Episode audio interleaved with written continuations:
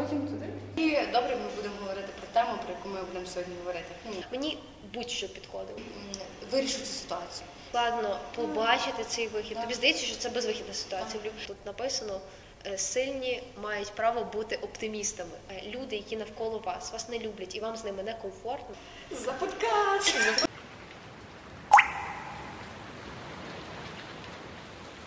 Привіт всім! Ви слухаєте подкаст, який називається «Де Дощ». Мене звати Маша, і це перший випуск другого сезону. Нарешті, я можу тільки сказати нарешті, ми записуємо другий сезон. У нас трішки інший формат, в мене новий співведучий. І, знаєте, дуже незрозуміле відчуття, тому що після великої перерви це вже нарешті сталося, і я дуже сильно рада.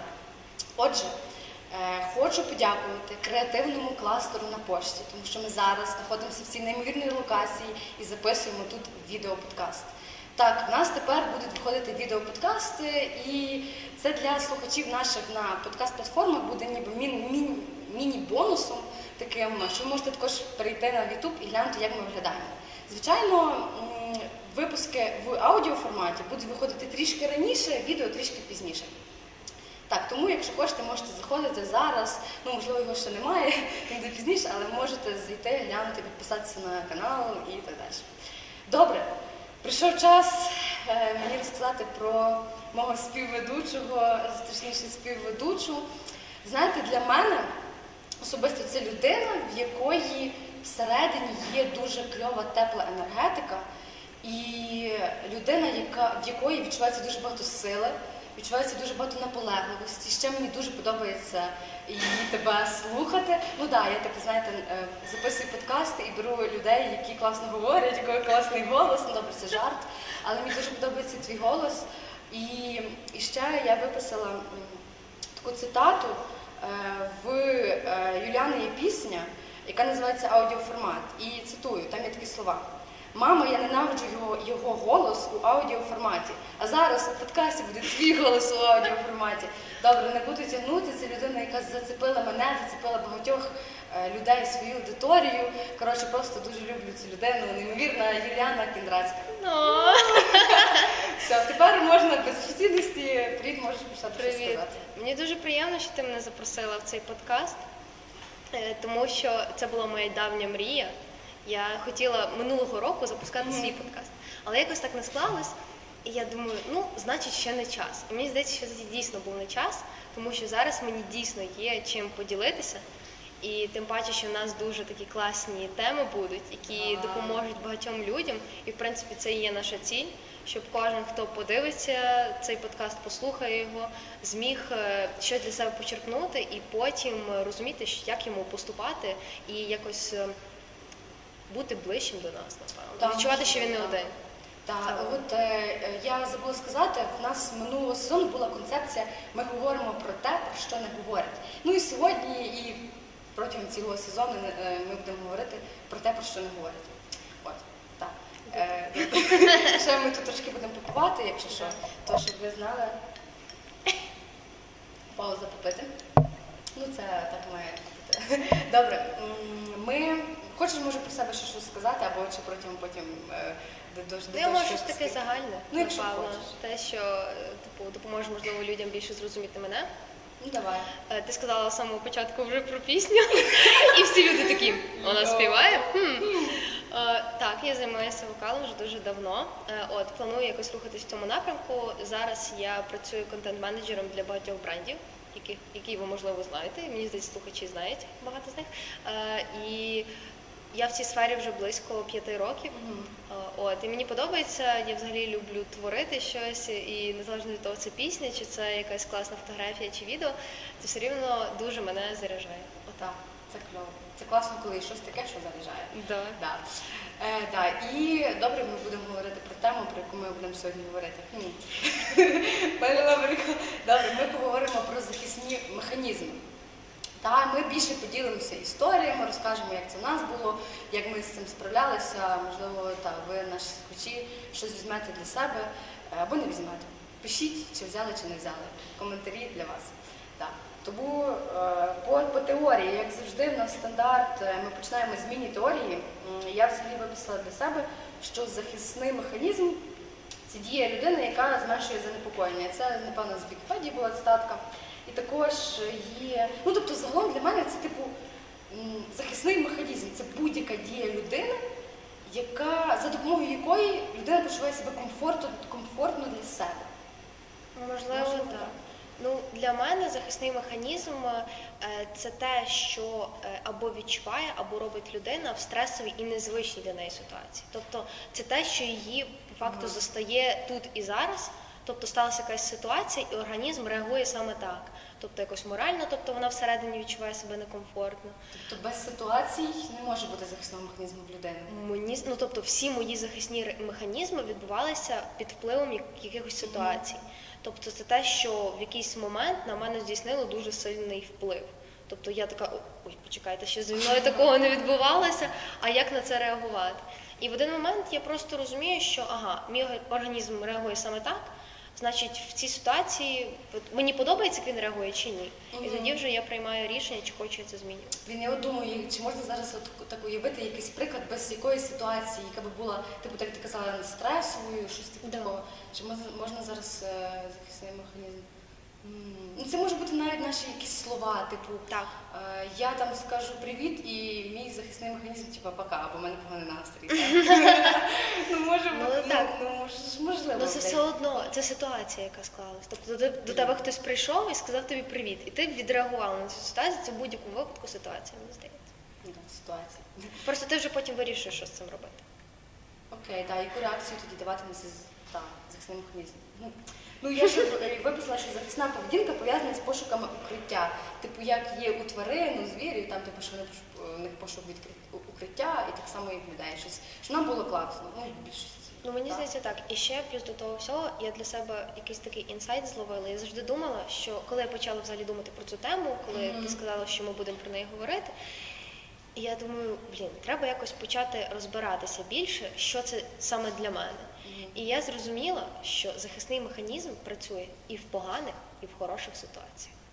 Наприклад, елементарна ситуація, там, наприклад, коли людина дуже щаслива, там деякі люди починають плакати. Це теж захисний механізм. І це хороший момент, тобто нічого поганого не стало. Просто наш організм реагує саме так на якийсь позитивний момент.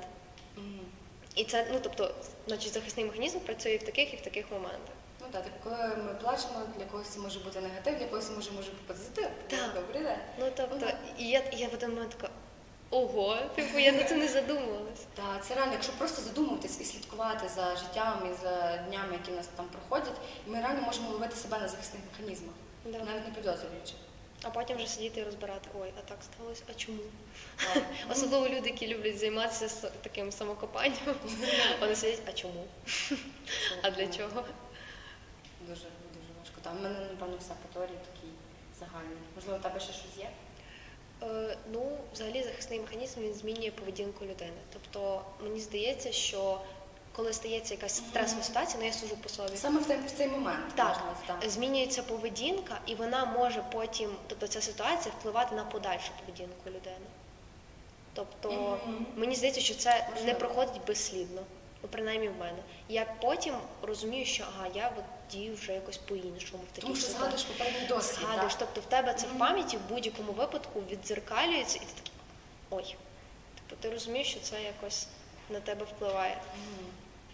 Ну і плюс історія, звичайно, про картоплю. Прекрасна історія про картоплю. Я чистила картоплю і розумію, що якось... Я згадала, що я купила нову чистку для картоплі. Думаю, можна тепер не ножем. Прикольно, типу, треба попробувати. Бо я завжди думала, що от, ну, хай буде. Беру цю нову чистку і розумію, що спочатку я чищу повільно, акуратно. Тобто я боюся там поранитися, тому що я не розумію, як вона працює. І я дуже все повільно роблю. І таким чином я одну картоплю чищу 2 хвилини. Потім з кожним разом все, ну, тобто, все швидше і швидше і швидше. І отже, я розумію, що так само з нашими взагалі реакціями і з нашим життям відбувається та сама ситуація, коли в нас, наприклад, перша стресова ситуація, ми не знаємо, як себе поводити, або щось сталося вперше.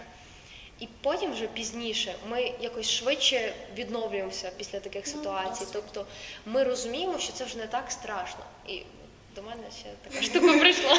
Я чистила картоплю. Це так, як з новим телефоном. Ми щось раніше це говорили, що новий телефон – це теж нова покупка, і ми там дуже гарно з нього ставимося з чехлом, а потім можемо… Через тиждень просто до побачення. Окей, то що, ми переходимо до блоку історії? Думаю, що так. Добре, що так. Хто буде починати? Давай ти. А чого я?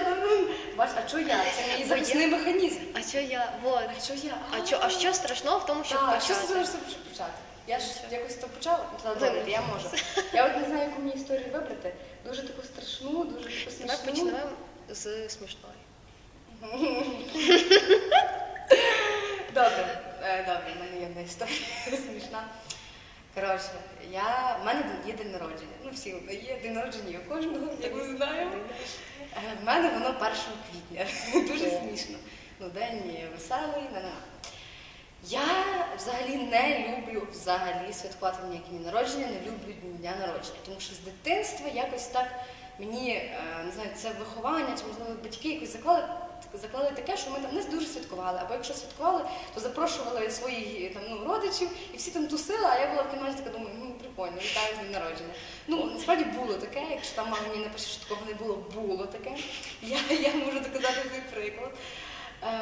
І я взагалі не люблю дні народження і стараюся в цей день кудись втікати. Прямо взагалі. Останні, так, 5 років я, намагалася втекти, але там майже останній, трошки коронавірус не дав мені втекти далеко, але була така ситуація, і я, взагалі не люблю святкувати, в мене завжди не було, друзів, щоб, з кимось там посвяткувати, і я вже привикла до цього, а я не святкувала ніколи, щоб там, паті якусь збирати, і все. Потім, коли я там зійшла в таке середовище, в яке вже там всі святкують дні народження, якісь подарунки, вітаємо, все здоров'я, потім ще коли всі пишуть один день якісь приємні слова, а протягом року там привіт не скажуть, я це дуже не люблю. І в мене зазвичай буває, що друзі або якісь знайомі хочуть мене привітати. А я що? А я не хочу. Насильно мил не будеш, чесно. У мене захисний механізм проявляється в тому, що я не хочу, щоб мене привітав, я просто втікаю. От реально, я тікаю від привітання, тікаю від подарунків, тікаю від побажання, просто ненавиджу це, капець як.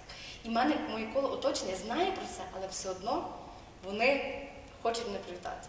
Бо якщо взяти зі сторони моєї, то коли в моїх знайомих день народження, то я то вітаю, і я то там якось з всіма там збираємося, о, давайте ми там привітаємо, а коли мене, то не хочу.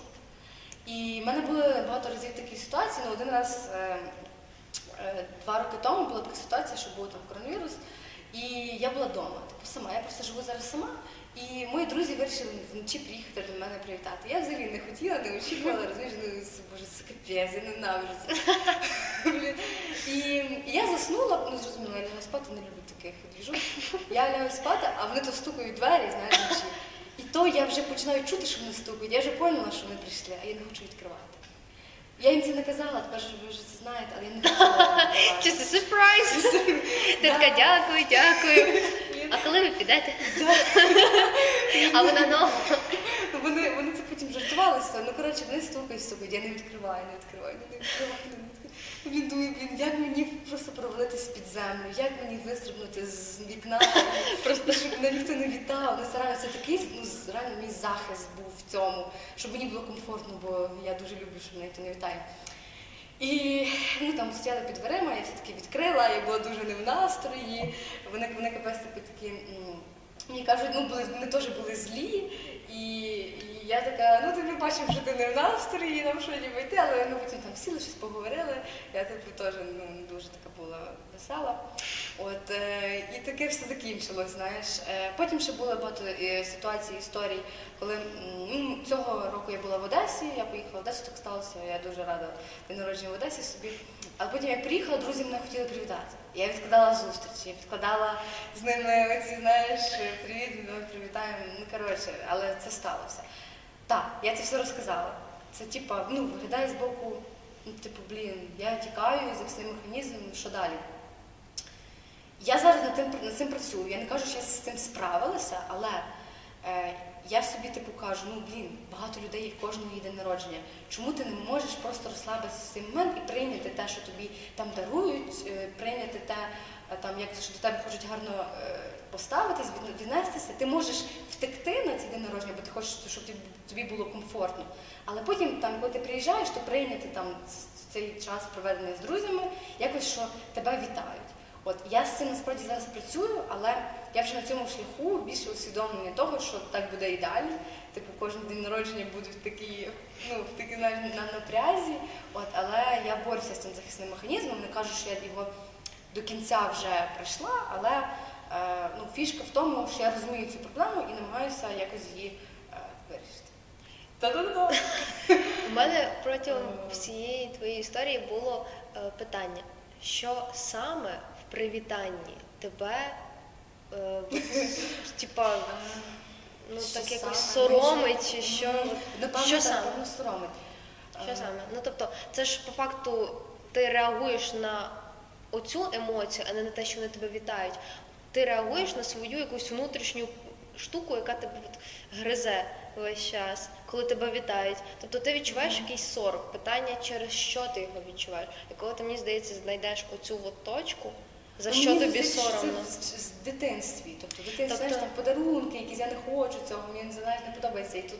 Ну от, але розумієш, тоді тобі треба якось прийняти той факт, що раніше, якщо там в дитинстві тебе там вітали якісь твої родичі, яких ти там бачиш раз на рік, і то на свій день народження. Як то кажуть, коли не прийду в церкву, завжди паски святять. Оце приблизно.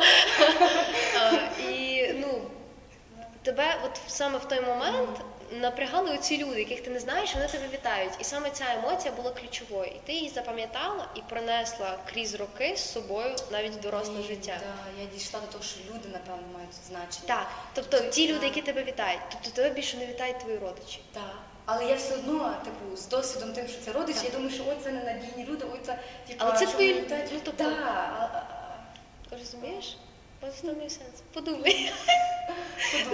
Але я з цим працюю. Тобто, якщо у вас раптом там, люди, які нас слухають, теж є такий прикол, то насправді це нормально. Да. Да, але просто стараємося якось до цього простіше ставитися і працювати. Робити так, щоб нам було окей, в принципі, ну це...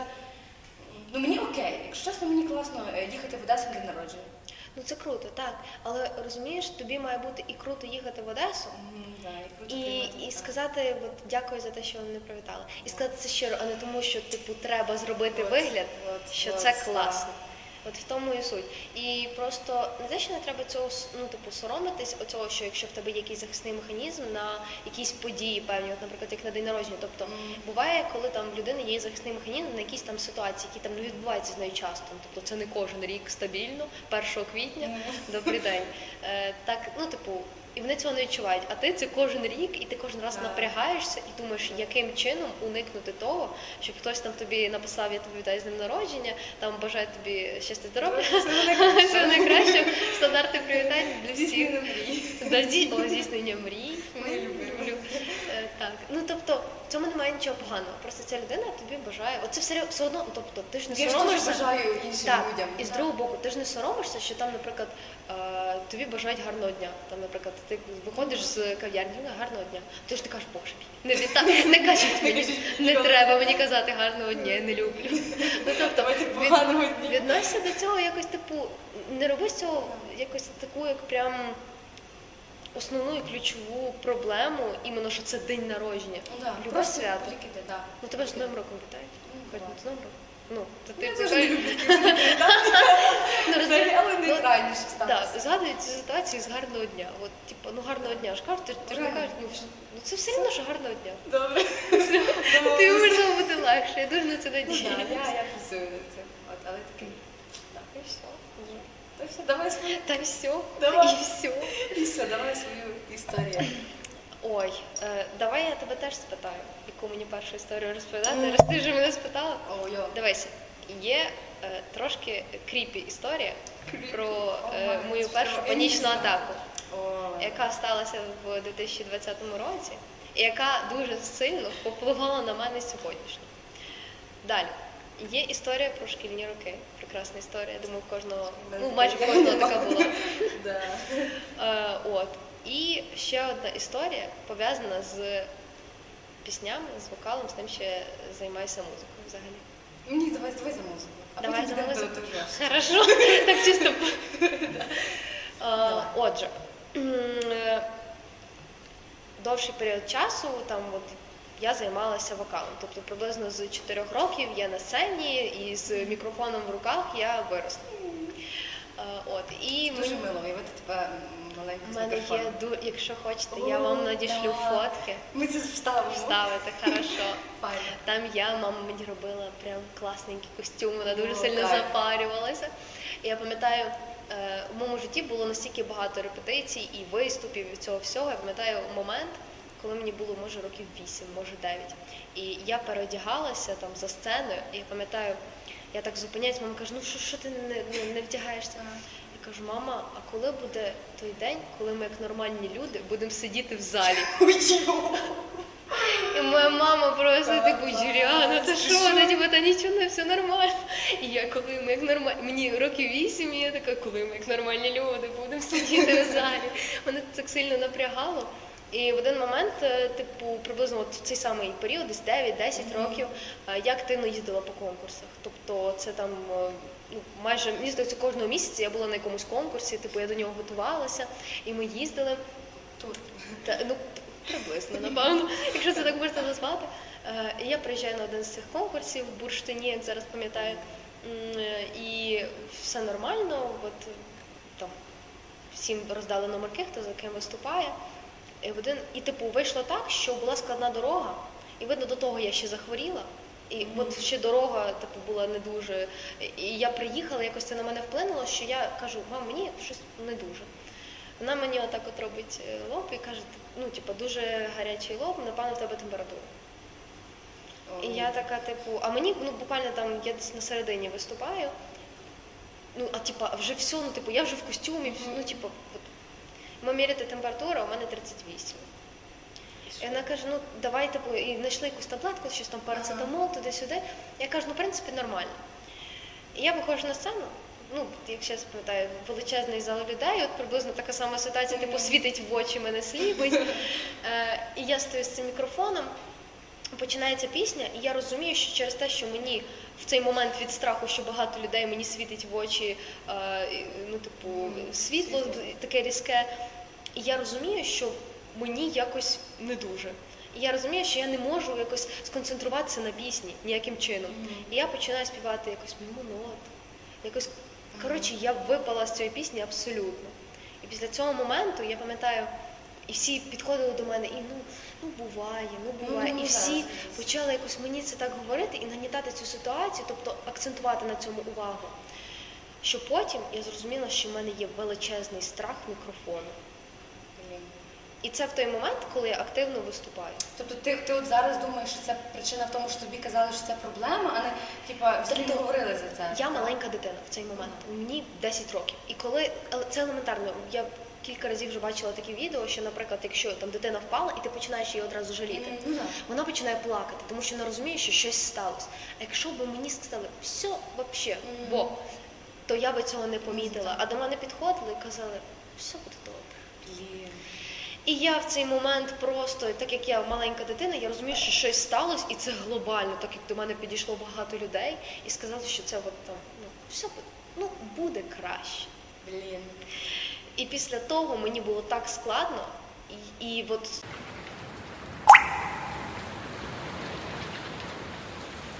З 10 я далі вже приблизно до років 17 у мене був величезний страх. Кожен раз, коли я виходила на сцену, в мене було отак от, тому що я боялася, що та ситуація повториться. Хоча зі мною все нормально, я не хворію, в мене немає температури, тобто все окей. Але в мене був страх, що щось станеться. Не було такого, що тобі показали, не переживай і так далі? Чи ти собі це казала? Чи ти просто пам'ятала цю ситуацію? Ти пам'ятаєш цю ситуацію, вона тебе назад повертає. І цей захисний механізм, який спрацьовує в цей момент, що ти боїшся, ти не знаєш, що тобі робити, навіть якщо все окей. Тобто він спрацьовує, і я вже отак от. І в мене дуже багато разів таке було, що я виходжу на сцену, і мене настільки трусить, що я, не можу ковтнути слину. Знаєш, такий момент буває, коли ти настільки нахмужен, комок, да, і я виходжу, я в цей момент відчуваю, що мені настільки страшно, що цей страх, він накриває тебе як хвиля зверху, отак, і ти нічого не розумієш. Ну, тобто, взагалі не можеш якось осягнути ситуацію і зловити себе, як кажуть, заземлитися. Тобто, ти не відчуваєш ніг, як на землі. І це дуже страшно, і при тому, якщо б це було якось там, не знаю, просто я сиджу там за столом, окей, там, якось, якась більш спокійніша подія. Да, спокійніша подія. А ти виходиш на сцену, дофігіще людей, ти з мікрофоном і зараз маєш співати. І це відбулося в активний період цих виступів, що складно дуже було. І потім якось мені здається, відпустило через те, що я почала в собі знаходити якісь моменти, чому це сталося. Юліан, це ж не страшно. Тобто я почала з віком, мені здається, розуміти більше. Тобто я почала відпускати цю ситуацію, яка сталася в дитинстві. Як кажуть, все йде з дитинства. І я якось відпустила поступово, і мені стало легше. Тобто, що таке сталося, що тобі стало легше? Як ти це пережила і пройшла? Я почала йти назустріч своєму страху. Тобто, я коли переїхала в Київ, тобто я в 17 років переїхала в Київ на навчання і залишила, відповідно, свою викладачку по вокалу в Тернополі. І я захотіла, після півроку пройшло приблизно, я захотіла займатися далі вокалом. Дізналася, що в нас є в університеті студія вокальна. І думаю, піду, спробую, можливо, буде класно. А там, займається з мікрофоном. Ой, цей страх. І я просто, я боялася, як це правильно пояснити,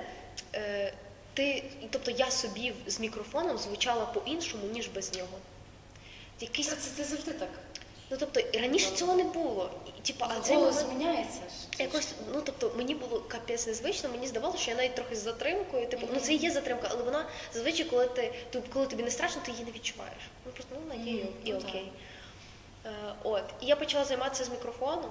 Тобто, я почала просто, факту, дивитися страху в очі. І в один момент мене просто відпустило, і зараз я, коли виходжу на сцену, я не хвилююся зовсім, тому що раніше до тої ситуації я трохи могла хвилюватися, то зараз я не хвилююся зовсім. Тому що, по факту, я кожен раз, в мене був вокал 3 рази на тиждень, я 3 рази на тиждень дивилася, тримала мікрофон в руках і співала, і потім вже, коли я виходила на сцену, я відчувала, що це ніби репетиція, я це кожен раз роблю, і мені не страшно. Так, і це дуже круто. І тому це такий, я живий приклад, тому що треба максимально старатися не уникати того, що тебе страшить, а йти, старатися якомога спокійніше, але підійти до цього. Тобто, наприклад, не знаю, у мене брат в 3 роки дуже сильно боявся води, він не міг зайти в воду, йому було страшно.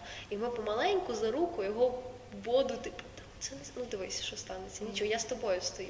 Тобто, максимально старатися не казати, все буде добре, і нічого з цим не робити. Тому що все буде добре, це не вирішення проблеми. Все буде добре, це просто, буде класно, вокальна така пісня. І все буде добре для кожного з нас. Так що, просто йти назустріч, мені здається, своєму страху і розбирати цю ситуацію, тобто, якось по частинках, що саме, тобто, не брати ситуацію загалом, а що саме тебе напрягає в цьому моменті. Конкретизувати. Тому що тоді вже можна працювати з цією проблемою. А якщо ти не розумієш, що тобі просто страшно, то ти не знаєш, куди бігти. Це як, не знаю, в темній кімнаті шукати чорну кішку. З фонариком і мікрофоном. Так, приблизно так. Дуже кльова історія. Це що треба йти назустріч страху. Просто так, старатися зрозуміти, що це. Насправді, здається, що просто словами, а насправді це капець як важко. Прийти на зустріч страху.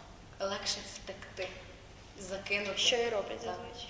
Спрацьовує якийсь захисний механізм, людина тікає, не знаю, ні, я не хочу, ні, я не буду. І знаходить 152 відмазки. І тут головне взяти себе в руки, або знайти людину, яка допоможе це зробити. Тобто не боятися розказувати про те, що тебе страшить. І розуміти, що, можливо, є людина в твоєму оточенні, яка зможе своєю підтримкою тобі допомогти. Тобто не закриватися, тому що чим більше ти закриваєшся, тим глибше ти в свою проблему себе закопуєш. Надіємося, не будемо тонути. Будемо виходити з цієї ситуації, з цих станів. Так. І що, далі ще там по історіях? Так. Тебе теж є вибір, але я певно не дам тобі, а не добре дам. Так, історія, яка сталася зі мною вночі, що я втекла, оце про це втечу, чи про мій стан жертви? Боже, про втечу чи про жертву? Що вибрати? Давай. Давай про жертву, ладно. Ох, добре. Так як я вже казала раніше, на першій історії, да, що в мене таке не було, зазвичай дуже багато друзів ніколи, там до років, напевно, 17, щоб типу прям щоб я спілкувалася з людьми, там ми щось обговорили, більшості це були якісь там в школі однокласники, там привіт-привіт, пока. І я ніколи ніби тонула. Не тонула в це спілкування, де ви взаємні, де ви один одного підтримуєте, де ви розказуєте про свої невдачі, про свої перемоги. У мене не було такого. Потім, коли це з'явилося, я почала себе дуже поводити дивно. Це мається на увазі оцей стан жертви, що я сказала. І як це проявлялося, і чому для мене це захисний механізм. На щастя, я з ним справилась, не так, як з днем народженням. Ну, ти на шляху. А тут така штука. У спілкуванні там з своїми друзями там ми робимо якісь наші перемоги, досягнення і так далі. Я там могла робити дуже багато класних кучу проєктів, я могла віддаватися людям, я там могла їм щось допомагати, уявімо, так. Але коли мені казали, що я там класна, коли в мене була якась похвала, знову, блін, як привітання, все. Знайшла ниточку.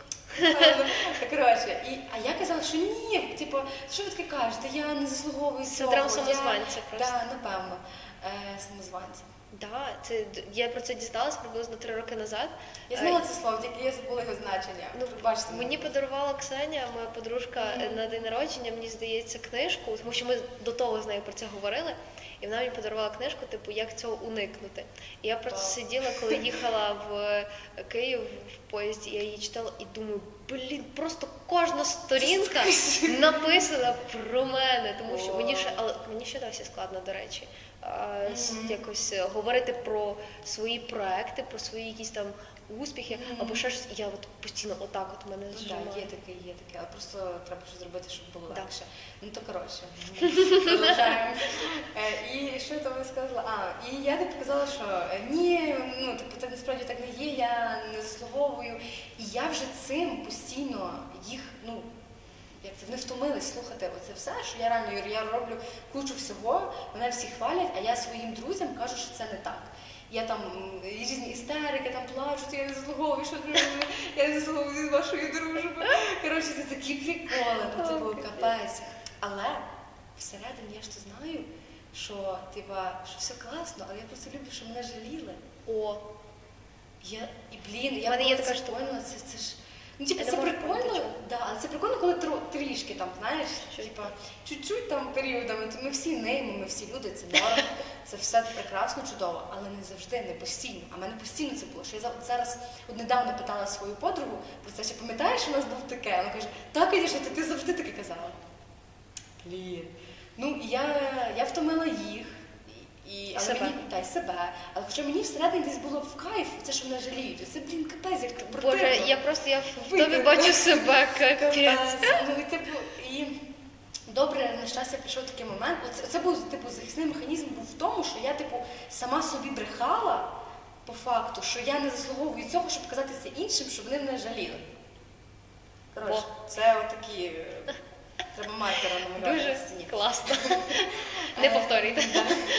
Типу, що я захищала себе, що мені було класно, що мене жаліють. Але, блін, це так якось фу. І, коротше, як я вийшла з цього? Я там почала більше вчитися, більше копатися в собі, задавати свої питання, в чому мої сильні сторони, в чому мої слабкі сторони.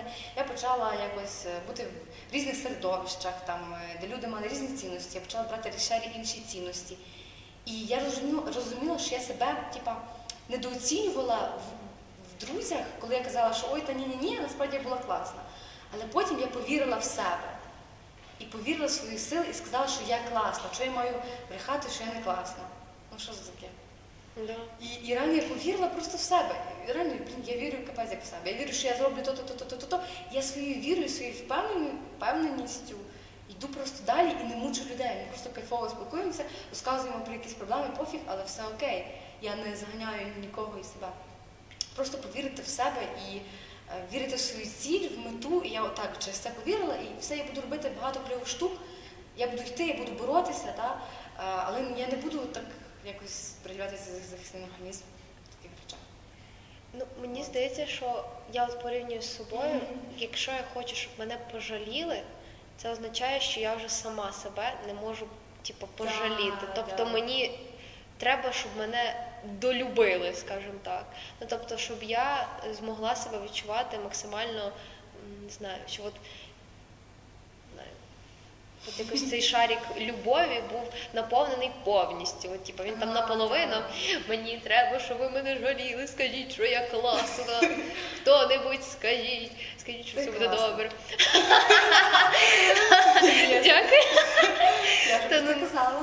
Та не зараз, але я тобі, звісно, дуже вдячна.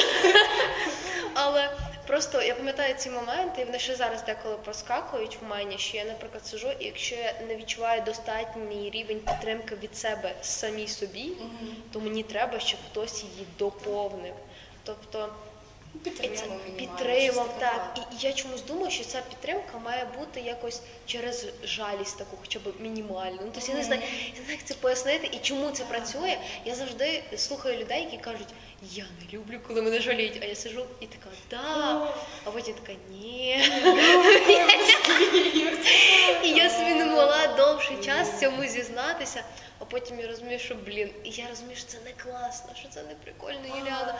Тобто, це, ну, тобто, жалість не дає нічого, окрім оцієї негативної емоції, якоїсь такої, все буде класненько. Так, да, все, во. Все, просто бачила, як я показала, все, во. Я просто, я не знаю, що це. Я про все, во. От, і мені реально було дуже складно. Типу, це зрозуміти. Я завжди слухала людей. Да, я така сама, я теж не люблю, коли мене жаліють. Потім підходжу, Ксенія, все, говно. Я взагалі, жизнь, да. Жизнь, боль, да. А потім якось, ну, тобто, ти починаєш розбирати і розуміти, що оця жалість тобі не дає якоїсь мотивації, щоб рухатись далі, і вона тебе не зрушує з цієї мертвої точки. Тобто ти наступний раз приходиш за новою порцією жалості. Тобто ти чекаєш, коли тебе знову пожаліють, погладять тебе, скажуть, все добре, все було, класно, прекрасно, неймовірно. Це просто жизнь. Як я кажу, unbelievable and amazing. Вот. І да, amazing. І просто це тебе не зрушує з мертвої точки. Тобто ти не вирішуєш свої проблеми, ти просто в них глибше закопуєшся. Ти шукаєш нові і нові емоції, тобто, а не виходиш з цієї штуки. А тобі класно, що ти змогла якось це в собі зловити і сказати, ей, а все краще, ніж я думала. Просто мені допомогло те, що я почала себе питати, там, що ти зробила? Що я зробила класно, що я зробила не класно, що я можу зробити, щоб покращити якісь штуки, сильні, слабкі сторони, реально. Задавати просто це питання і вірити типу, в себе, те, що ти можеш вийти з цього стану, бо він так є. Але отака історія. Що? У нас тут гарні звуки просто на фоні, якщо вам дуже мішає, то вибачте, але це так задумано. Це атмосфера нашого прекрасного цього місця. Нагадаю, у нас це креативний кластер на пошті. Приходьте, приходьте. Тут дуже так якось, не знаю, затишно чи що, не знаю, мені тут комфортно говорити. Я не знаю, чи я казала на початку. Ой, ми вже забули, що ми там говорили. Так, що тут дуже часто проходять виставки, концерти, тому можна приходити сюди, дуже приємне місце. Я, до речі, вперше дізналась, і я така, нічого собі, в нас є такий простір. Недавно відкрилось в Тернополі, прикинь. Це дуже класно. Так. Круто, що наше місто розвивається. І я приїжджаю кожен раз така, а як? А чого? Коли це сталося? Реально, коли це сталося. Бо коли я жила в Тернополі, довший час, бо я зараз живу у Франківську, я не помічала цих змін. Я типу така, ну там щось раз ніколи відкрилось, і класно, типу, окей. А тут мене місяць не було, я приїжджаю, те відкрилось, а тут нас взагалі все поміняло. Будинок, який будувався там біля мого дому, вже його добудували, я така, Що? Але круто, що це щось відбувається. Отже, надаю тобі можливість вибору. Перше – панічна атака. Друге – шкільні роки. Чисто. Давай шкільні роки лише, певно, на кінець. Давай панічну. Давай. Отже, прекрасна панічна атака, яка сталася зі мною. За неї і вип'ю. Добре. Так, давай, ти спочатку я це поговорила, розбавляю тебе, тепер я. Ти мала говорити, коли я п'ю, але да. Нічого. Ну все, нічого. А все, все. Ви ніхто не помітив? Добре, давай. Ну, приблизно в червні, на початку червня 2020 року, я вперше за все своє життя зрозуміла, що таке панічна атака. І я не побажаю нікому, хто слухає цей подкаст і дивиться його, це відчути, тому що в подальшому це накладає дуже сильний такий прям, тобто, відбиток на поведінці, на сприйнятті взагалі цього світу. Розкажи, що таке панічна атака? Я не завжди встигла загуглити це слово. Панічна атака – це взагалі стан, при якому людина відчуває, що їй, ну тобто з якихось фізичних моментів, це їй нема чим дихати, наприклад. Вона чує дуже сильно стукіт свого серця, їй страшно, тобто це сильна тривога. І дуже часто це відбувається без причини, тобто нічого для цього, ну, тобто, немає ніякого чинника, але ти це відчуваєш, тобто тобі тривожно, тобі страшно, ніби щось зараз станеться. При якихось дуже сильних таких випадках тобі взагалі здається, що от-от, і ти взагалі помреш, тобі, ну, тобто, тобі дуже страшно. В мене було от щось таке приблизно, я прокинулась в 6-й ранку, нічого, тобто, не сталося, я просто прокинулася від відчуття, що в мене так сильно колотається серце, що от я лежу і я його чую. От я просто, я лежу, тобто я прокидаюся, мені страшно, тривожно, і я не розумію, що це робити. Тобто мені не снилося щось страшне, щоб я прокинулася через сон, ну, тобто буває щось таке. Це просто сталося, і я не розумію, що з цим робити. Я лежу і приблизно годину стараюсь себе заспокоїти, розумію, що нічого не допомагає. Потім я пішла, розбудила своїх рідних і типу, розказала, що ну, мені погано і я не можу щось з цим зробити. І в чому заключався взагалі мій захисний механізм в цій ситуації? Коли тобі страшно, тривожно, ти не розумієш, що тобі робити, ти починаєш шукати якийсь чинник, який зможе тебе зупинити і який зможе тобі дати якийсь хоча б мінімальний секундний спокій. Я лягла на ліжко, закрила очі і розумію, що мене бісить все, що є навколо мене. У мене такого ніколи не було. Мене бісить постіль, на якій я лежу, ліжко, на якому я лежу, взагалі те, що я лежу ось так, взагалі звуки якісь. Мене напрягає абсолютно кожен якийсь, тобто все, що є навколо мене, все мене бісить. І я починаю в своїй голові шукати будь-який, ну тобто, будь-що, що мене зупинить. Чомусь мені здалося, що мене якось заспокоїть якась пісня. І я починаю в своїй голові шукати любу якусь композицію, яка мене якось скаже мені стоп. І мене бісить все, що я згадую в один момент. Просто зараз це буде настільки неочікувано. Мені здається, всі, хто слухає, всі, хто дивиться, всі такі, що? Юліан, норм взагалі? Мене зупинила пісня Михайла Шафотінського. Я не знаю, це є. Золоті купола, оце не просто. Я не знаю чому. Я її не чула до того, я не слухаю таких. Тобто, мене яким, тобто, і в один момент я просто згадую, і мені настільки було все рівно, що це за пісня.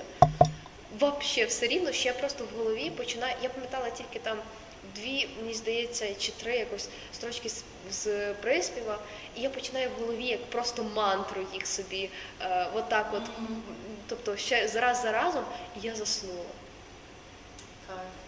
Я, звичайно, не знаю там діяльності цього співака, якщо ти не запитувала. Та ні, все нормально. Ну просто це шансон, це такий, ну прям шансонський шансон, такий мощний. Я не знаю, чому саме ця пісня, вона мене заспокоїла. Потім я переживала ще панічні атаки, вони були, ну тобто, це була перша, при якій я поняття не мала, що мені робити. Я як сліпе кошеня, просто я отак от, я не розуміла, що відбувається, тому що тобі страшно, в тебе сильна тривога, без будь-якого чинника. Вже, ну тобто, тоді мені так здавалося. Зараз я розумію, що Це було по факту, коли от всім відкрили, тобто доступ там, відкрилися чуть-чуть там ресторани, якісь там салони, щось. Ну, тобто карантин по факту закінчився. Це був початок червня, це було, зараз я скажу, це було 9 червня. Мене просто дуже хорошо пам'ять на дати. От, я дуже добре їх пам'ятаю. І відкрилося все, і всі такі, ей, все класно. А я в цей момент настільки мене закопало, що я всі такі, все класно, а я хочу робити вигляд, що все класно. І я ні з ким в цей момент не говорила про те, що мені от страх, там от рідні знали. Да, тобто мої друзі, я там, ну, подрузі розказала через місяць після того. Там, ну, тобто якось поступово там моє оточення дізнавало, і всі такі, серйозно? А в тебе, ти ж виглядала, що все класно. І дуже важливо не вірити оцьому такому зовнішньому вигляду, коли людина там сміється, там, ну, тобто, коли працює. Тобто внутрішньо може бути абсолютно інша картина. Тобто, якщо комусь здається, що сміх і те, що людина продовжує працювати, зустрічатися з друзями, це значить, що все класно, може бути не так. Тобто треба помічати якісь такі моменти і дзвіночки тривожні. Тобто це захисний механізм в тебе був також через те, що ти не казала нікому, тобі, чи ні? Чи це не було захисний так? Механізм був в тому, що я боялася комусь це розказати. Я зараз не можу зрозуміти своїх дій, чому це, ну, тобто, чому я боялася розказати комусь, що я це переживаю, і поділитися цим. Мені здавалося, що це якось соромно чи що. Я не могла зрозуміти, що зі мною відбувається і як це зупинити. Мені здавалося, що я, ну, тобто, і зараз я розумію, що я не зможу повернутися в стан, який я проживала до того. Тобто, мені раніше здавалося до моєї панічної атаки, що я там в якихось моментах була нещаслива. І я коли це пережила, я почала настільки переусвідомлювати цей момент життя до того. Я зрозуміла, що як легко мені жилось і як комфортно мені було. Тобто, що я не відчувала цієї тривоги. А ця тривога потім почалась просто фоново.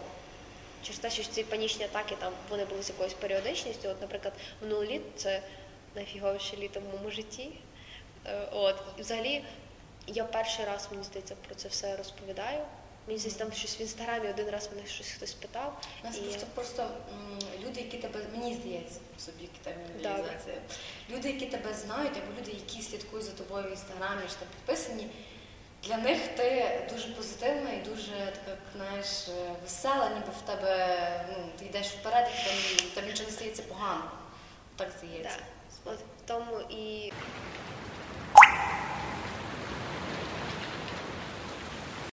на таку картинку, яку ти просто сидиш, дитиною говориш, вона може сміятись там.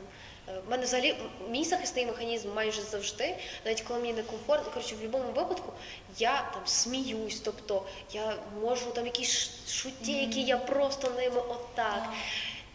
А всередині мені погано. Просто це мій захисний механізм, щоб ніхто не дізнався і ніхто мене не питав. Юліана, а щось сталося? І типу, і щоб мене це, бо це треба пояснювати людині. А я не хочу, тому що як тільки я починала пояснювати, я знову отак от якось так пірнала в цей стан і розуміла, що мені погано, і що мені некомфортно. І я просто, мені легше було створити вигляд, що все дуже круто і я максимально щаслива і оптимістична. От в тебе тут написано, сильні мають право бути оптимістами. От. Все. Да. І мені здавалося, що так мені легше. І так мені було легше. Це був мій захисний механізм. І головна проблема була в тому, що я любила сильно придушувати в собі негативні емоції.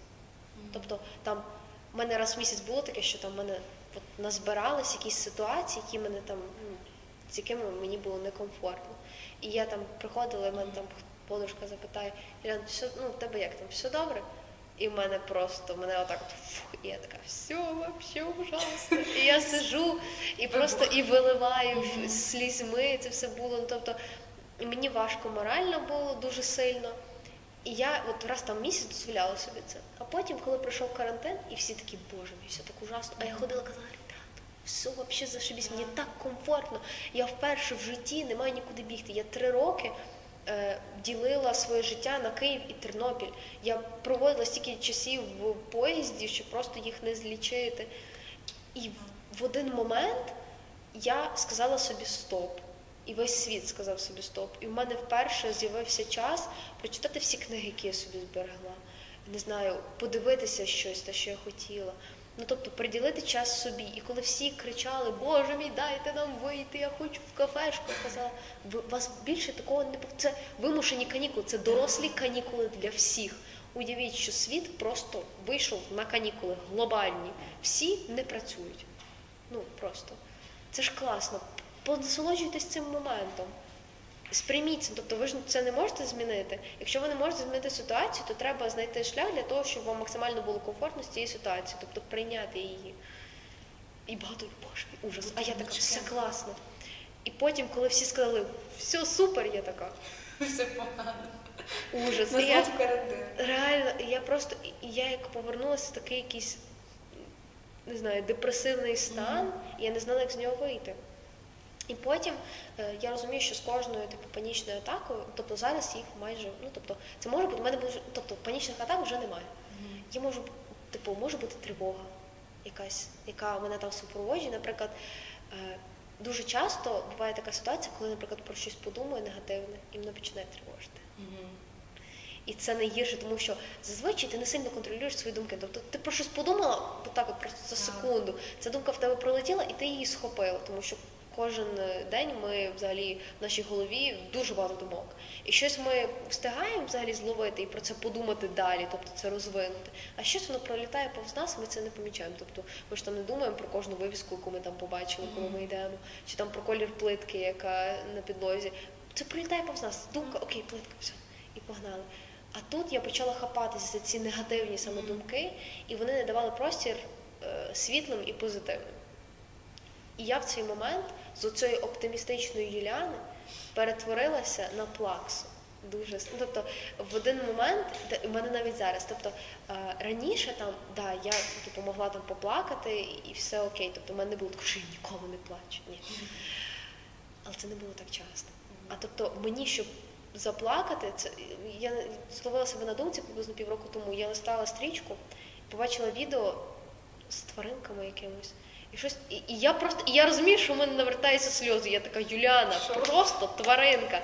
І я ніколи такою не була, і це для мене настільки дивно, що я не можу якось себе спинити адекватно. І це дуже складно.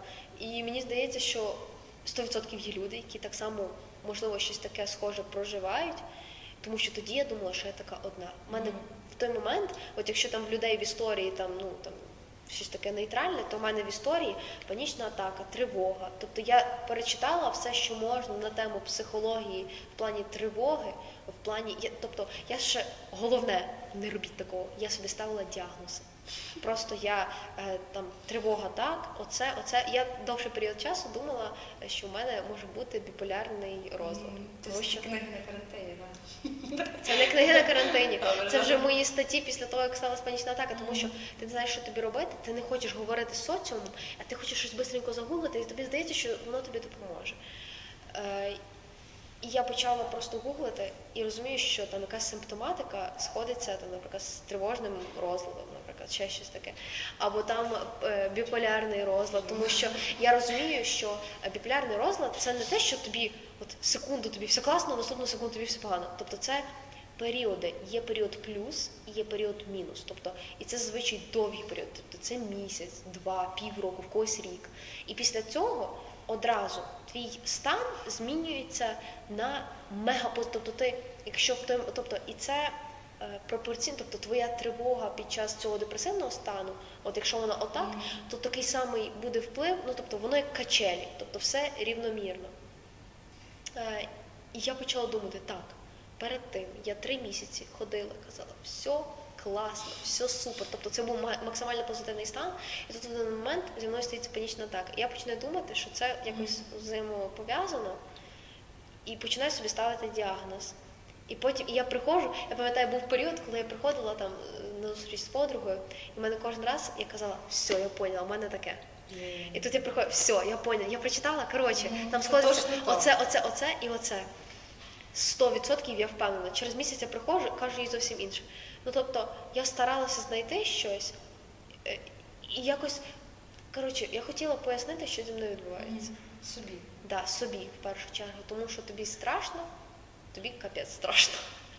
Просто ні за чого. Як вийшли з цього? Я не вийшла ще до кінця. Процес, так як я з ним робила. Я в процесі.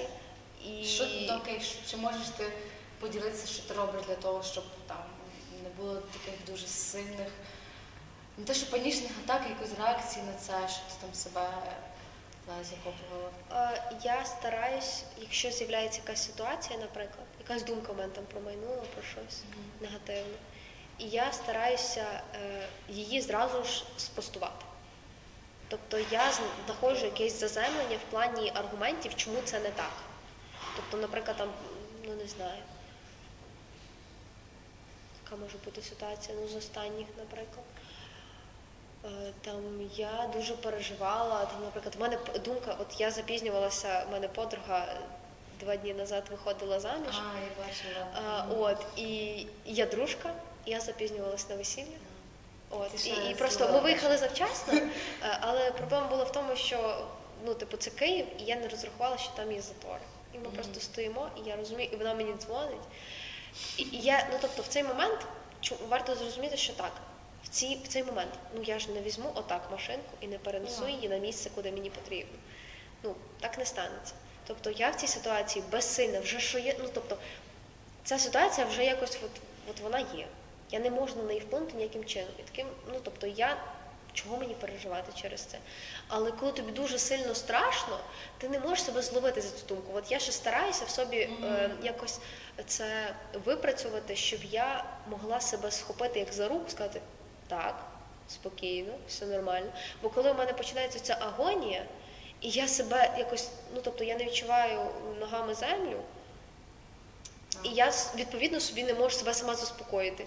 І сидить мій хлопець Славік, що Юліана, що, все нормально, все нормально. І я сижу, ні, все вообще ужас. І просто, і він не знає, як, ну, тобто, як поводитись зі мною, а я сама не знаю, як з собою поводитись. І від цього ще страшніше. От, і я стараюся якось максимально знайти землю. Тобто будь-що, що мене зупинить в цих думках, і мені стане легше. Ну, але панічні атаки – це жопа. Виходимо з нею методом землі. Так, методом землі. Просто максимально себе стопати. На початку, на корню. Не доводити і говорити. Говорити з подругами, з друзями, я не знаю, зі всіма, з ким можна, просто з близькими людьми розповідати, ділитися, не тримати в собі. Тому що я зрозуміла, чому це потім мало таку сильну віддачу в майбутньому. Зараз би я себе так не відчувала, якщо би я сіла з кимось і поговорила.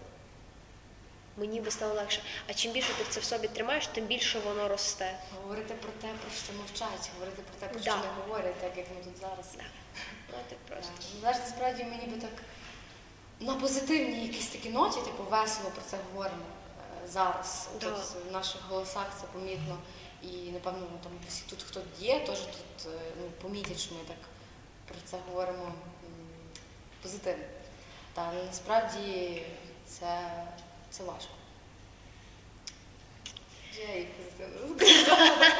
Ні, ну все, як то кажуть, як там фраза, все буде добре. Так, все буде добре, ну так. Головне працювати з методом землі. Так, то що?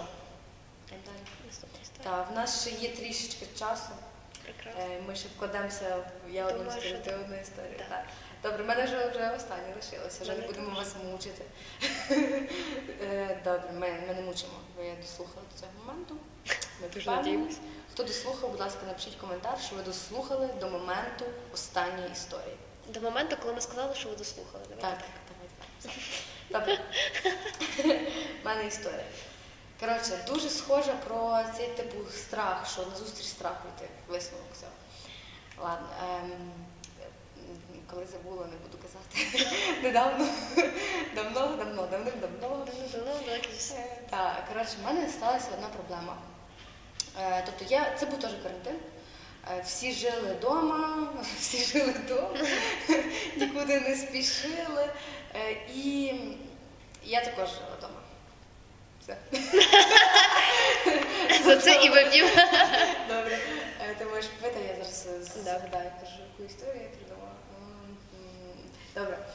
Коротше, була така ситуація, що я, типу, знімаю квартиру і в мене склалася проблема із власником.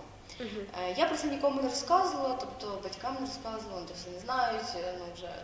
Звичайно, після подкасту всі про мене все дізнаються. Всі такі «Surprise, motherfucker!» І там друзі, там знайомі, ну там, це вже таке. У мене були трішки проблеми з тим, що все це приводило до того, що мене хотіли виселити з квартири, тобто, що казали мені, щоб я з'їжджала.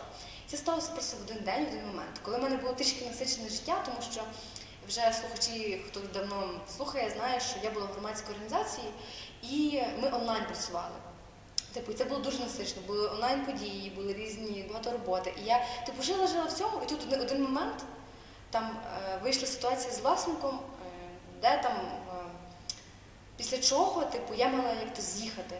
І прямо в цей момент, прямо зараз, якось так, тобто, наступний день ти маєш з'їхати. Що таке було? Типу, такого. А я в цих всіх подіях, знаєш, там, різні активності, все. І так сталося, що був реально такий, типу, міні-конфлікт. Ну, я в стані шоку, я одна, я маю з'їжджати, в мене немає грошей, я не знаю, куди подітися, в мене немає підтримки, в мене немає друзів, немає нічого. Батькам ніколи це не скажу, вже сказала, та от вже все. Ну, в мене там інші історії, якось ще від нашого подкасту розкажу. Добре. І я типу, блін, що мені робити? Знаєте, що я зробила? Захисний механізм працював. Страх, був страх, реально, я дуже боялася, було страшно. Блін, насправді, зараз я дивлюся, це якась дрібничка, я би перейшла, десь щось би комусь написала, що зробила, що ж так. В той момент тобі здається, що проблема така. Так, і що все, кінець світу. В мене тоді такі думки, бляха, були. Типу, знаєш, що я просто хотіла в той момент просто померти і зникнути з цього світу, з цієї квартири. Але що я зробила? У мене там було реально дуже мало відсотків на телефоні, я просто зайшла на Блаблакар, будь-яке місто, яке є машина, і купила місце, коротше, Блаблакар, і поїхала через годинку, просто прямо це сталося, в Львів. Це було вночі, і перша година ночі я в Львові. Просто я там, не з відомих мені причин, ну як, страх, я втекла. Просто втекла з тої клятої квартири. Ти тікаєш? Так. Твій захисний механізм – то втеча. Так, це мій план найкращий. Я дуже люблю такий план, просто я тоді, мені здається, що ти проблему залишаєш позади себе. Так, і в якомусь такому місці, де я втекла, мені там прикольно, комфортно, я, можливо, надихаюся іншими якимись думками, беру щось з цього і так далі. Але так, я втекла у Львів на ніч, там щось подумала, поплакала, походила щось сама. Блін, як так дожилася. Як таке можна було статися? Ну, коротше, в мене дуже був кіпіш, прям капець, як я там переписувалася паралельно із там друзями, там щось мені писали. Каже, типу, цей хост, ти там ще щось. Та, коротше, я провела ніч у Львові. Дуже була така стресова така поїздка, я прям дуже втекла. Ну, і потім я все-таки повернулася в Тернопіль, бо там куча було завдань. Повернулася і що? Та все розрулила, як це скажуть. Просто після цієї ситуації, що там був страх, я втекла, я хоч іноді буває, що зараз втікаю, але я до цього відношуся вже так, як ти казала, що дивлюся очі страху. Я розумію, що якщо в мене зараз таке справді ще раз станеться, я це спокійно сприйму і вирішу цю ситуацію, вирішу цю проблему. Бо насправді, блін, ця проблема це дуже-дуже малесенька порівняно там з іншими особистими якимись проблемами, з тою самою панічною атакою, бляха, ну, тобі, це взагалі було дуже міні, але вона якось на мене так вплинула. І давай, захисний механізм мене втече. Тобі просто так легше це проживати. Тобі здається, що ти втікаєш, тобто ти якось далеко дуже від цієї проблеми, і таким чином, тобто вона по факту, вона не вирішена, ця проблема, тобто вона існує, але ти далі від неї. Тобто ти якось її на відстані на неї дивишся. Тобто тобі здається, що це так, знаєш, це як в пісок голову просто. Типу дупу видно, але голова ти в піску. От приблизно те саме. Мені здається, я вже казала на якомусь випуску подкасту, що важливо фокусуватися не на проблемі, а на її вирішенні. Тому... Так, знаходити якісь... Але коли ти в стресовій ситуації, тобі складно побачити цей вихід, тобі здається, що це безвихідна ситуація. От щось стається, все, це кінець світу, для мене взагалі нічого не існує, все жахливо, все, ну, тобто, я не можу її вирішити, і тобто, тоді вже спрацьовує якийсь захисний механізм. Наприклад, в мене в такій ситуації я би просто поплакала, звісно, естественно. Прекрасно. Вот. Поплакала, подзвонила би найближчим, сказала про цю ситуацію, і я вже думаю, якось разом ми б вже її вирішували. Але я в таких ситуаціях не завжди можу от зрозуміти. Коли от комусь, типу, в когось якась ситуація сталася, я можу, типу, зреагувати швидко. А коли я в цій ситуації, мені важко якось зрозуміти і не здогнати себе, коли я вже полетіла, така, все, ужасно. І просто, і себе зловити, сказати, почекай, все, типу, окей, можна вирішити так, так і так. Можна вирішити, вихід є. Така двері – це вихід завжди. Да. Давай свою останню історію. Погнали. Школа. Шкільні роки. Прекрасна історія. Ну, це взагалі не історія, це те, що зі мною, в принципі, вже дуже-дуже довго. В шкільні роки було багато ситуацій, коли проти мене були налаштовані люди, які навколо мене. Тобто мій клас, тобто в своїй більшості, мене недолюблював. Причиною не можу дійти досі. Ну, тобто, я якось, ну, тобто, я не можу цього зрозуміти, я й не хочу зараз не питати. Якщо раніше в мене було дуже багато запитань до цих людей, то потім я згодом зрозуміла, що це просто був такий, це просто стиль їхньої поведінки, їм було так окей, проте мені не було окей. І, в принципі, я зараз розумію, що діти жорстокі.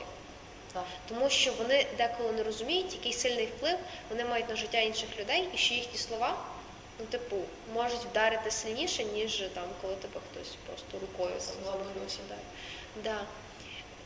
І вони потім, тобто, якщо це синяк, то він пройде, а якщо це якийсь моральний удар, то ти потім з цим живеш якийсь період, або там все життя з собою несеш.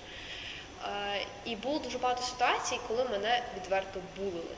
Тобто, якщо подивитися на мене зараз, подивитися на мене тоді я була дуже закритою в собі, максимально. Тобто, я толком ні з ким не говорила. Я пам'ятаю, приблизно в років 15 в мене цей період якимось чином закінчився, я не знаю. Мене як прорвало, я зрозуміла, все, пішли б ви всі далеко і надовго. І, типу, я якось, напевно, змучилась від стану, коли я така спокійна, зі всім погоджуюся, тобто, я не хотіла бути покірною, типу, бо я пам'ятаю, я зустрічала людей, навіть старших, там, які зі мною були до того, ой, ти так змінилась, ти раніше була такою. А я розумію, що зараз я вже не така, тобто я собі дала більшу волю. І, типу, і всі люди почали до мене ставитись по-іншому, абсолютно. Тобто вони мене почали сприймати так, як я би хотіла. Тобто мене перестали булити, тобто я почала якось себе відчувати вільніше, тобто я могла комусь щось сказати, заперечити, там, сказати ні, це не так. А тобто я не могла? Чому? Мені було, тобто моя реакція це була або я мовчки це слухала просто, я боялась сказати, я боялася виглядати смішною, коли я щось говорю, тому що дуже часто мене висміювали за те, що я говорю, наприклад, за те, чим я цікавлюся, наприклад. Тобто мене висміювали елементарно. Була ситуація, коли я якось, мені здається, не так засміялася, що таке, який в неї сміх. Дійшло до того, що я підробляла свій сміх, і я сміялася так, щоб їм було комфортно. Я б зараз сказала якесь слово. На той момент, так як мені було там 13 років приблизно, це для мене було єдиним виходом. Я робила все, щоб вони до мене не чіпались, щоб я не відчувала цього тиску. Бо момент дуже такий цікавий, і це, мені здається, треба це комусь, я зараз розкажу, використати це хтось в якомусь фільмі про школу, було би класно. Одним словом, мене дуже часто булили, і я сиджу в класі, почалась перерва, і от я щось там сиділа чи в телефоні, чи щось таке, це приблизно був, може, клас 7-й, 8-й.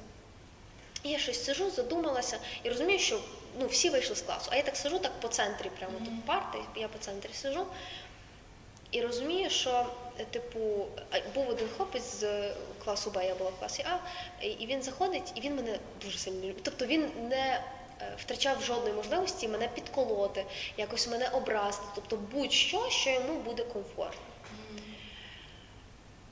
І я сижу, і він просто заходить в клас, і заходять за ним типу люди, які мене не люблять. І отак от вони стоять, так типу як півколом. І я сижу посередині. І він просто це була психологічна, я зараз розумію, що це була психологічна давка. Я сижу, а він просто так от ходить по колу навколо мене. І каже, тобто він починає мене ображати, тобто по якихось там, як я виглядаю, там, з якісь минулі ситуації, а що ти сидиш? А я ще в той момент, в 13 років, я почала вести свій блог з своєю однокласницею, яка потім успішно перейшла в цю компанію. І одним словом, він просто починає отак от ходити, що ти своє відео знімаєш? А типу, і що, і хто тебе слухає? Ти думаєш, це комусь цікаво? І він просто ходить. Це, я не можу зрозуміти, це дитина, якій 14-13 років. Тобто, як це могло в нього в голові з'явитись? І він просто ходить отак от навколо. І мене, от ця лампа розжарювання, він мене накаляє. І я сижу, і я розумію в один момент, в мене єдина думка, Юліана, не плач. Тому що я розумію, що якщо я заплачу, це для нього буде прямо, все, до побачення, його знесе. І я, Юліана, спокійно. І я в один момент просто розумію, що я не хочу плакати, і я вибігаю з класу. Мене не було там 2 уроки. І в мене в школі було місце, де мене ніхто не знайде. Там, на 3-му поверсі, як вихід на кришу. Там просто ж сходи на кришу, туди ніхто не ходить ніколи. І я там сиділа, і я там плакала. Я пам'ятаю, це був дуже жорсткий момент. Потім один з моментів був, коли я закінчила урок, я сходжу вниз, і проходжу біля туалету, вихід з школи був прямо, коридор, туалет і вихід. Я проходжу біля туалету, і йде мені назустріч моя однокласниця, каже, Юліана, може тебе на пару слів? І заводить мене в туалет. І я думаю, що вона мені хоче сказати? І я стою, і вона каже, Юліана, ти з нами не вітайся і не прощайся. І не обнімай нас. Тому що, це був такий момент, коли там всі обнімаються. І я, звісно, вже всі це роблять, і я це роблю. Тому що, що я не буду цього робити? Ти з нами не обнімайся і не прощайся. Я кажу, а чому? Вона каже, коли ти підростеш до рівня, я не буду говорити імена, оцієї дівчини, ми тоді з тобою будемо якось контактувати. Я себе за цю фразу, яку я сказала далі, дуже сильно люблю. Тому що я би нічого не змінила. Я сказала, я до такого рівня не опущуся. І вийшла. Це той момент, коли ти не жалієш про те, що ти сказав, через кілька років, я би таке саме сказала, те, що мені це зараз прийшло в голову, це, це прекрасно було в той момент. Це дуже сильно звучить. Мені було років 14 в той момент. Я просто вийшла, і найгірше, що я виходжу з школи, і я боковим зором бачу, як просто школа отак от, просто... Ні. Школи просто отак от виглядають, мої однокласники, вони послали її, що вона це мені сказала, і дивилась на мою реакцію. Вони, звісно ж, очікували, що я там в сльозах вибіжу. Така, але я якось, я розумію, я їх побачила боковим зором, і я така, так, Юліана, мовчимо. І найгірше, що я просто так от чуть-чуть повертаю голову і бачу, як там стоїть моя подруга. І мене зламало більше не те, що мені це сказали, а те, що вона стояла там. І це потім впливало на моє життя дуже жорстко. Я перестала толком довіряти людям. Мені завжди здавалося, не людям навіть, а друзям, які там, людей, які... Коротше, я перестала якось довіряти тим, хто хоче зі мною дружити. Отак. І зараз теж? Зараз ні. Тоді це було для мене... Це там десь 2 роки було. Потім я зрозуміла, що все окей. Я познайомилася з новими людьми, це не були якісь подруги зі школи, це були абсолютно нові люди. Мені стало легше. Я зрозуміла, що це не складно, що це не страшно. Але от такі от ситуації, вони добивають тебе дуже жорстко. І ти не розумієш за що. Я нікому ніколи не робила нічого поганого, я просто жила, як я жила. Але любити мене не хотіли ніколи. Знаєш, це просто дуже сильно, що в мене просто немає слів, як відреагувати на це. От реально добре, що ми лишили цю історію на фінал, тому що я вже вийду після запису цього подкасту з придумкою. Це реально дуже якось капець як сильно, не знаю.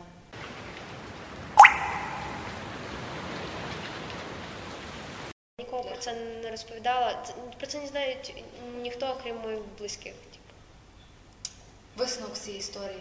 Висновок цієї історії, якщо вас, не дай Боже, ви зараз в школі і вам здається, що вас хтось булить, що ви себе в універі, будь-де, на роботі, якщо ви відчуваєте, що люди, які навколо вас, вас не люблять і вам з ними некомфортно, а якщо ви не можете змінити це оточення, не звертайте на них увагу, тобто оточіть себе окрім цієї, тобто якщо ви в школі булять, наприклад, оточіть себе людьми окрім школи, які вас підтримують. Тобто, що у вас була якась опора, щоб ви могли прийти там і сказати, блін, от така оця, ви могли що-небудь порадити. Тобто, не оточуйте себе, тобто, щоб цей соціум вас не заполонив от так, от, просто повністю, щоб ви не були там. І все. І буде легше. Тому що на той момент моєю підтримкою, от коли моя подруга сказала мені до побачення, була моя мама, і я приходила, і я плакалася, і вона казала, Юліана, все буде. В той момент мені будь-що підходило. Будь-яка підтримка, мені здається, в той момент для мене була вагомою, тому що найгірше це лишитися з цими людьми і з їхніми думками про тебе наодинці. Я розумію, що я деколи дивлюсь на себе через їх очі на якісь моменти, ще досі. От, наприклад, в ситуаціях, як я казала, що мені важко говорити про свій успіх, тому що раніше всім здавалося, що все, чим я займаюся, це фігня. Те, що я знімаю відео, це фігня, ніхто тебе не буде слухати. Кому ти це розповідаєш, хто це дивиться. Ну, тобто, вони старались максимально мене спресувати от в листочок. Я не хотіла. От і все. Ну, оточити себе людьми, які думають не так, як ті, хто вас ображає. От і все. І самим дивитися трохи адекватніше на ситуацію. Не брати їхню думку за чисту монету. Тобто, що те, що вони думають, це не є прям 100% правдою. Тому що це тільки їхня думка. Я не маю слів. Хотіли позитивно. Нам потрібно завершувати, ми будемо завершувати. Я, звичайно, капець дуже під таким емоційним історією. Дуже сильно, дуже сильно, чесно, дуже. Та що, дивитися туди? Добре. Дякуємо, що були з нами, що слухали наш подкаст, який називається «Де Дощ». Дякуємо, що коментуєте, дякуємо, що підписані, дякуємо, що слідкуєте. Далі буде більше. Дякую тобі. Дякую за цей неймовірний перший випуск. Далі нас ще чекає багато випусків на різні кльові теми. Дякую команді, яка тут зараз є. Дякую просто неймовірні люди, які тут зараз знімаються. Дуже дякую вам. Дякую креативному кластеру на пошті. Наші звідси міняють. Але ми вас дуже всіх любимо. Тому не забувайте, що наш є чат в Телеграмі. Всі описи будуть внизу. Почуємося. Це був подкаст «Де Дощ». Love, peace, YouTube. Де дощ. Ну все, давай. Дай таке. Боже. Це було прекрасно.